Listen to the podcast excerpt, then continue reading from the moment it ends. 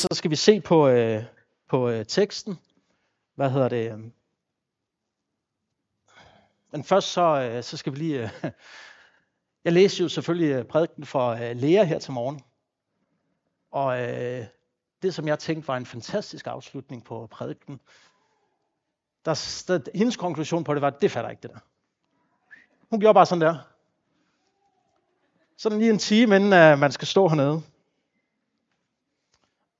Og det var faktisk på, på trods af, at øh, jeg i torsdags også læste den højt for to andre gutter her i kirken. Øh, hvor den ene, han, han tre gange sagde, læs lige det der igen. Og så tænker man, så er det bare fordi, han ikke lige hørt, hvad jeg læste. Så læser man det igen. Og så kigger han sådan lidt undrende. Og man kan næsten se det der på folk, når de bare sidder og tænker. Meget pædagogisk, så siger han, læs det igen. Og så læser han det igen, og så kigger han sådan. Læs det igen. Lidt den der evaluerende, det giver ikke mening, det du siger. Men man vil bare ikke sige det direkte. Og den, tredje, som, som, som, som, øh, eller den anden, var der var til stede der, han, han øh, sagde, jamen det var en meget fin prædiken. Og så sagde han, men, men har du også tænkt over, at i virkeligheden, så kan det være, at Jesus, han ikke, han selv er i en oplevelsesrejse igennem det her. Så han selv er ved, han erfarer lige pludselig, altså den menneskelige Jesus åbenbarer sig selv igennem, at han frelser øh, kvindens barn her. Men, men at selv går velvidende, jamen, tænker, jeg er ikke kaldet til hende, men jeg er kaldet til Israel.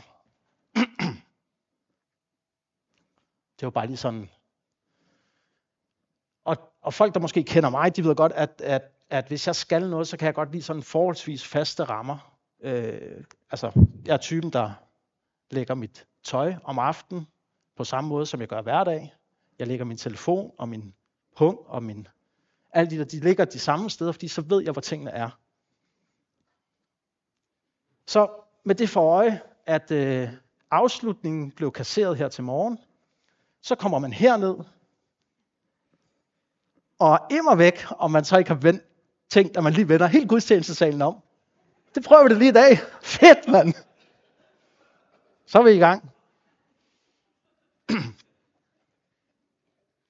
Nå, det jeg synes var en fantastisk afslutning, øh, sagde Lea simpelthen bare til mig, det blev jeg bare lige nødt til at forklare. Og det er fordi, at jeg slutter prædiken med at sige, Yeshua Adonai Elohim.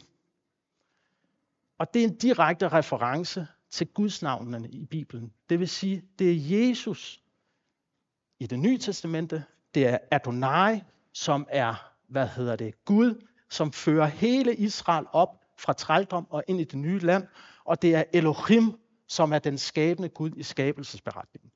Derfor er det en direkte bekendelse af den Gud, vi tror på. Yeshua Adonai Elohim. Så når jeg siger det, så er det den reference, I skal have ind i, øh, i det. Ja. Så er der to andre ting, som jeg gerne vil sige, inden vi overhovedet går i gang med prædiken. Og det er, det her det er jo en fantastisk tekst, fordi det er en direkte relaterbar tekst til os, der sidder her. Ved mindre du er jøde.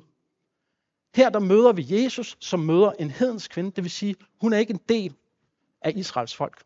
Det er os, der kommer til Jesus her. Så den her tekst kan tale direkte ind øh, til os, som dem vi er. Og så tror jeg faktisk, at den her tekst har noget at sige ind til unge mennesker. Hvad hedder det? Og når jeg siger unge mennesker, så er det måske 30 år og ned efter. Fordi at jeg, øh, jeg oplever i hvert fald mit arbejde, så oplever jeg, at unge mennesker har ondt i livet. Vi kan ikke sige hvorfor, men de har ondt i livet. Der er rigtig mange. Vi har mange lærlinge, der, som, som vi, hvis udover at vi har deres læretid, så har vi næsten et psykolog, altså så går de til psykolog samtidig i et forløb for at hele de her mennesker. Og det tror jeg, at der er et budskab for os ind i det her. Nå, Lige om lidt, så skal vi se på teksten, men for at kunne se på teksten, så skal vi have et fælles fundament for at stå for at kigge på teksten. Og det, hvad kan man sige, der er to fundamenter, som hvis vi går helt ned, basic, så man kan tilgå verden, Og det ene fundament, det er, at verden det er opstået ud af ingenting. Eller, og det andet fundament, det er, at verden er skabt ud af ingenting. Det er to sådan helt basale ting, man kan have tilgang til sit liv, men det kan have, eller det har store konsekvenser for, hvad du fylder ind i dit liv. Konsekvensen for den ene sætning, det må umiddelbart være, at du har ansvaret for at skabe mening i dit liv. Carpe diem. Du skal gribe nuet. ud. Det er nu her, det foregår. Og om, og om dig, altså individet, lever videre, når du dør, det ved vi ingenting om. Men vi ved, at man kan sige, at din krop den kommer til at gå, indgå i det naturlige kredsløb. Konsekvensen af den anden sætning, det kan gøre os nysgerrige på, hvorfor vi er skabt, hvem der har skabt os, og hvilken rolle lige netop jeg er tiltænkt ind i skaberværket. Når vi bevæger os helt ned på det her niveau, så bør vi også have en interesse for at lytte til andre mennesker. Og andres oplevelse af skaberen. Og det er uanset hvilken religion, trosretning, politisk overbevisning, de proklamerer at tilhøre. Og det må som udgangspunkt være de fortællinger, som vi bærer i vores liv og i vores virke, der skaber en genkendelighed i, søger vi vores eget, eller søger vi at være en del af et skaberværk?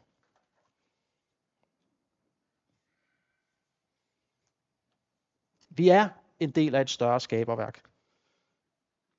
Og ikke et individuelt skaberværk. Og hvis vi ser på Bibelen, så er der én skaber. Fundamentet på prædiken, det er, at vi er skabt. Og derfor vil vores indgangsvinkel til Bibelen også være at se på den som beretninger fra mennesker om, hvordan Gud har virket i deres liv. Beretninger, som er bevidnet af andre historiske kilder og religiøse fortællinger og skrifter. Vi skal nu søge ind for at genkende den Gud, som skaber liv. For at lære og høre andre fortælle om vores fællesskaber.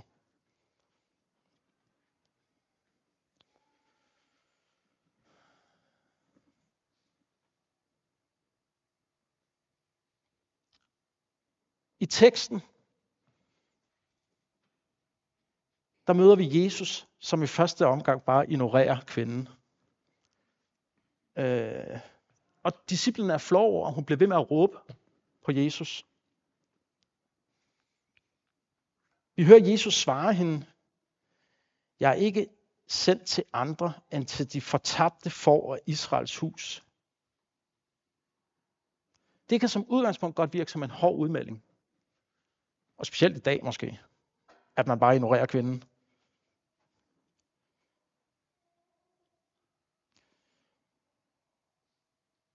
Men i virkeligheden så er det måske ikke så høj en udmelding, hvis vi kigger på den historiske del af hele Israels historie. Og de forventninger, som disciplerne egentlig gik med. Det hele hænger sammen med de landeløfter, som er givet til nationen Israel helt tilbage til Abrahams tid, og som er blevet bekræftet igennem Isak og Jakob. Et løfte om et land, hvor efterkommer vil blive lige så talrige som stjernerne på himlen, og hvor vi igen refererer det tilbage, helt tilbage til skabelsesberetningen med Adam og Eva, om at de skal opfylde jorden. Løftet, som har fulgt israelitterne igennem hele deres historie, hvor de gentagende gange har været i fangenskab og i, i eksil. Hvor Gud gang på gang har sendt store ledere for at føre Israel ud af fangenskabet og til det forjættede land.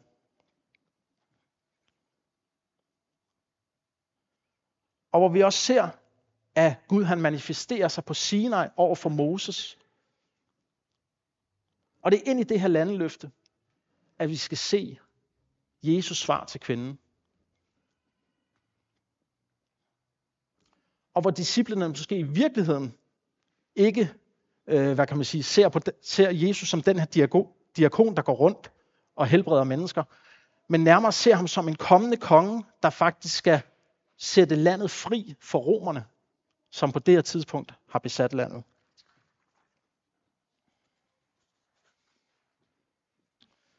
Så når Jesus siger, han er sendt til de fortabte får af Israels hus, så må det være en direkte, direkte reference for det her. Når kvinden så fortsat insisterer på Jesu virke, er det muligvis, fordi hun faktisk ser Jesus som den, han kommer til at være.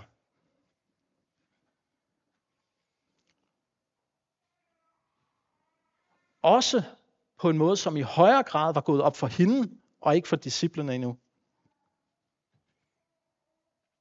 Og disciplene, de må næsten have stået mere undrende over, at Jesus faktisk helbreder kvindens datter. Også mere undrende, end vi kan være over, at Jesus han faktisk ignorerer kvinden til at starte med. Hvis vi kigger i, øh, i versene lige før i, øh, i Bibelen, så ser vi, at Jesus har et opgør med de skriftkloge og farisæerne omkring det at spise, hvad man spiser, hvad er urent og hvad er ikke urent, og hele traditionen omkring det her.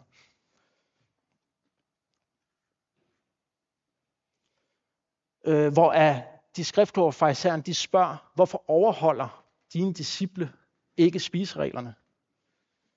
Øh, og Jesus han svarer, det er ikke det, som kommer ind, men det, der går ud af munden, som er rent. Og det kan tyde på, at i hele den her, hvad kan man sige, lige i det her periode, at der er disciplene faktisk i sådan en nedbrydningsfase omkring øh, hele tradition og alt der, helt deres overbevisning. Og i virkeligheden så må det have været en, øh, det må have været en vild oplevelse for dem at gå og se Jesus pille hele den overlevering, den tradition, som de er en del af, den smuldrer for under dem. Og det, det må simpelthen have, altså en ting, vi hører jo om de skriftkloge og farisæerne, men, men hele deres fundament, deres opvækst, den rokkes. Og det må have været en vild ting, de må have været i tvivl. Altså de må have været i lige så stor tvivl som, øh, som farisæerne og, øh,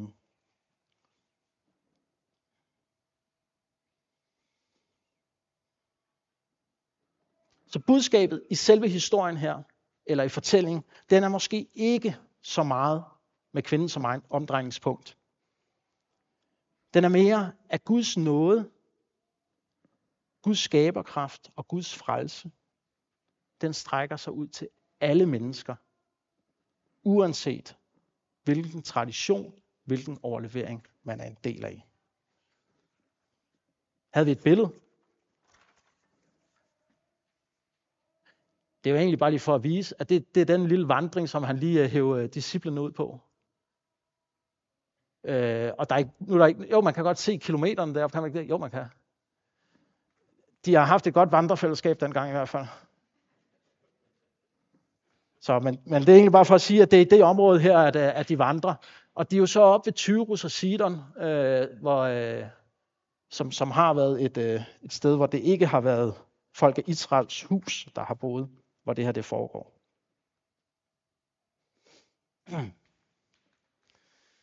Yeshua,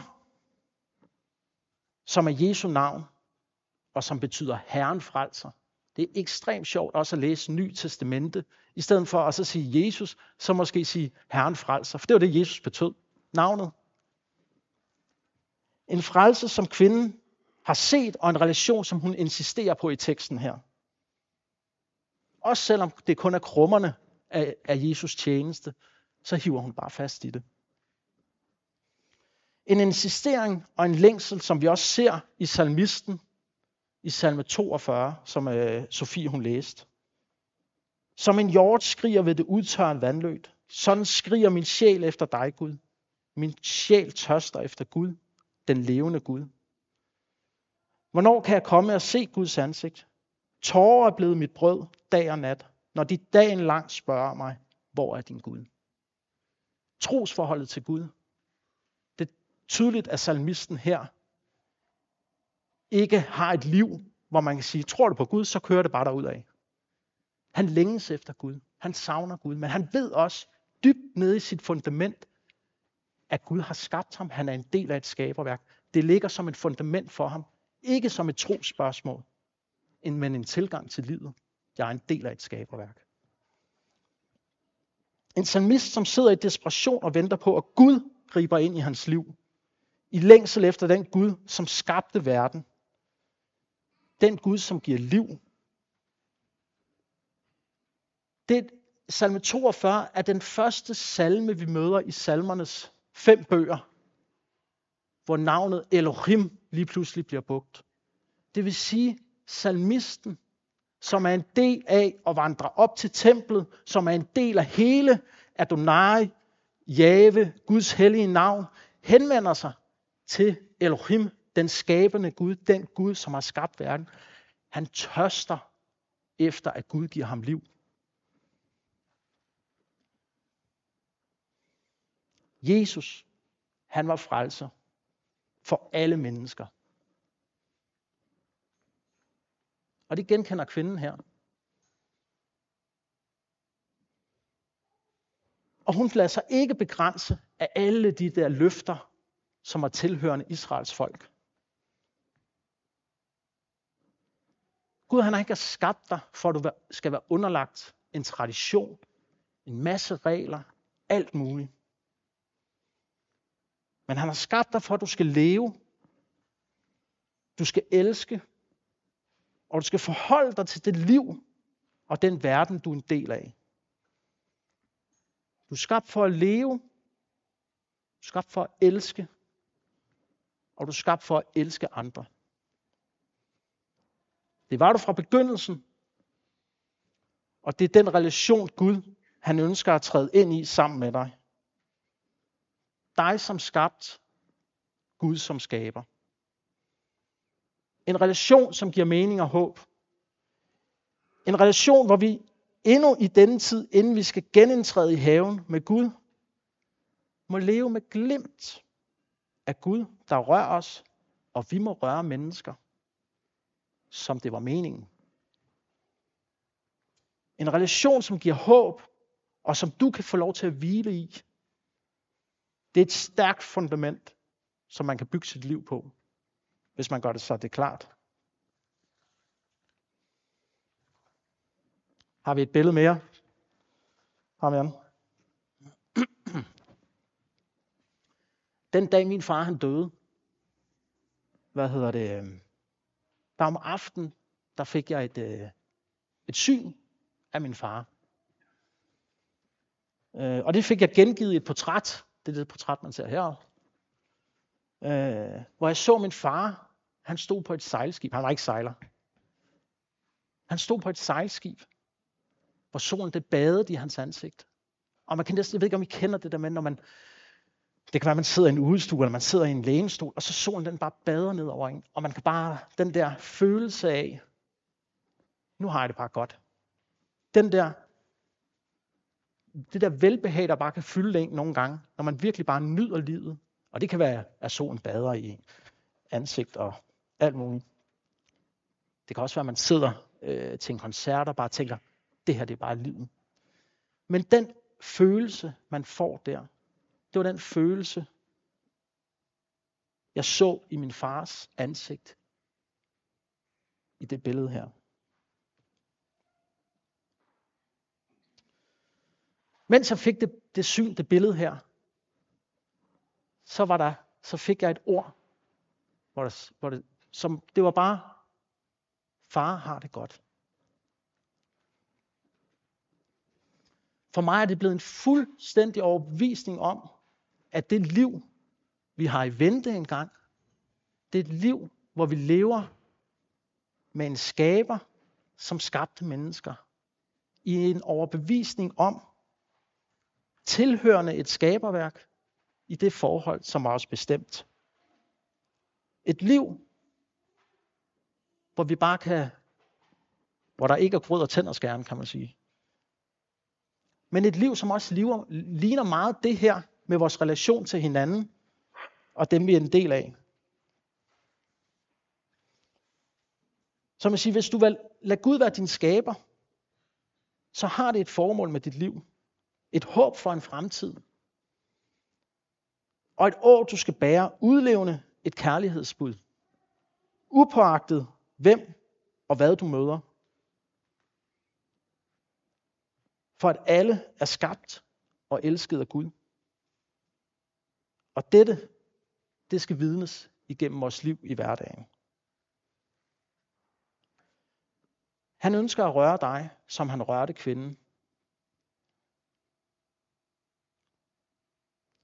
Hild og frelser og forsoner.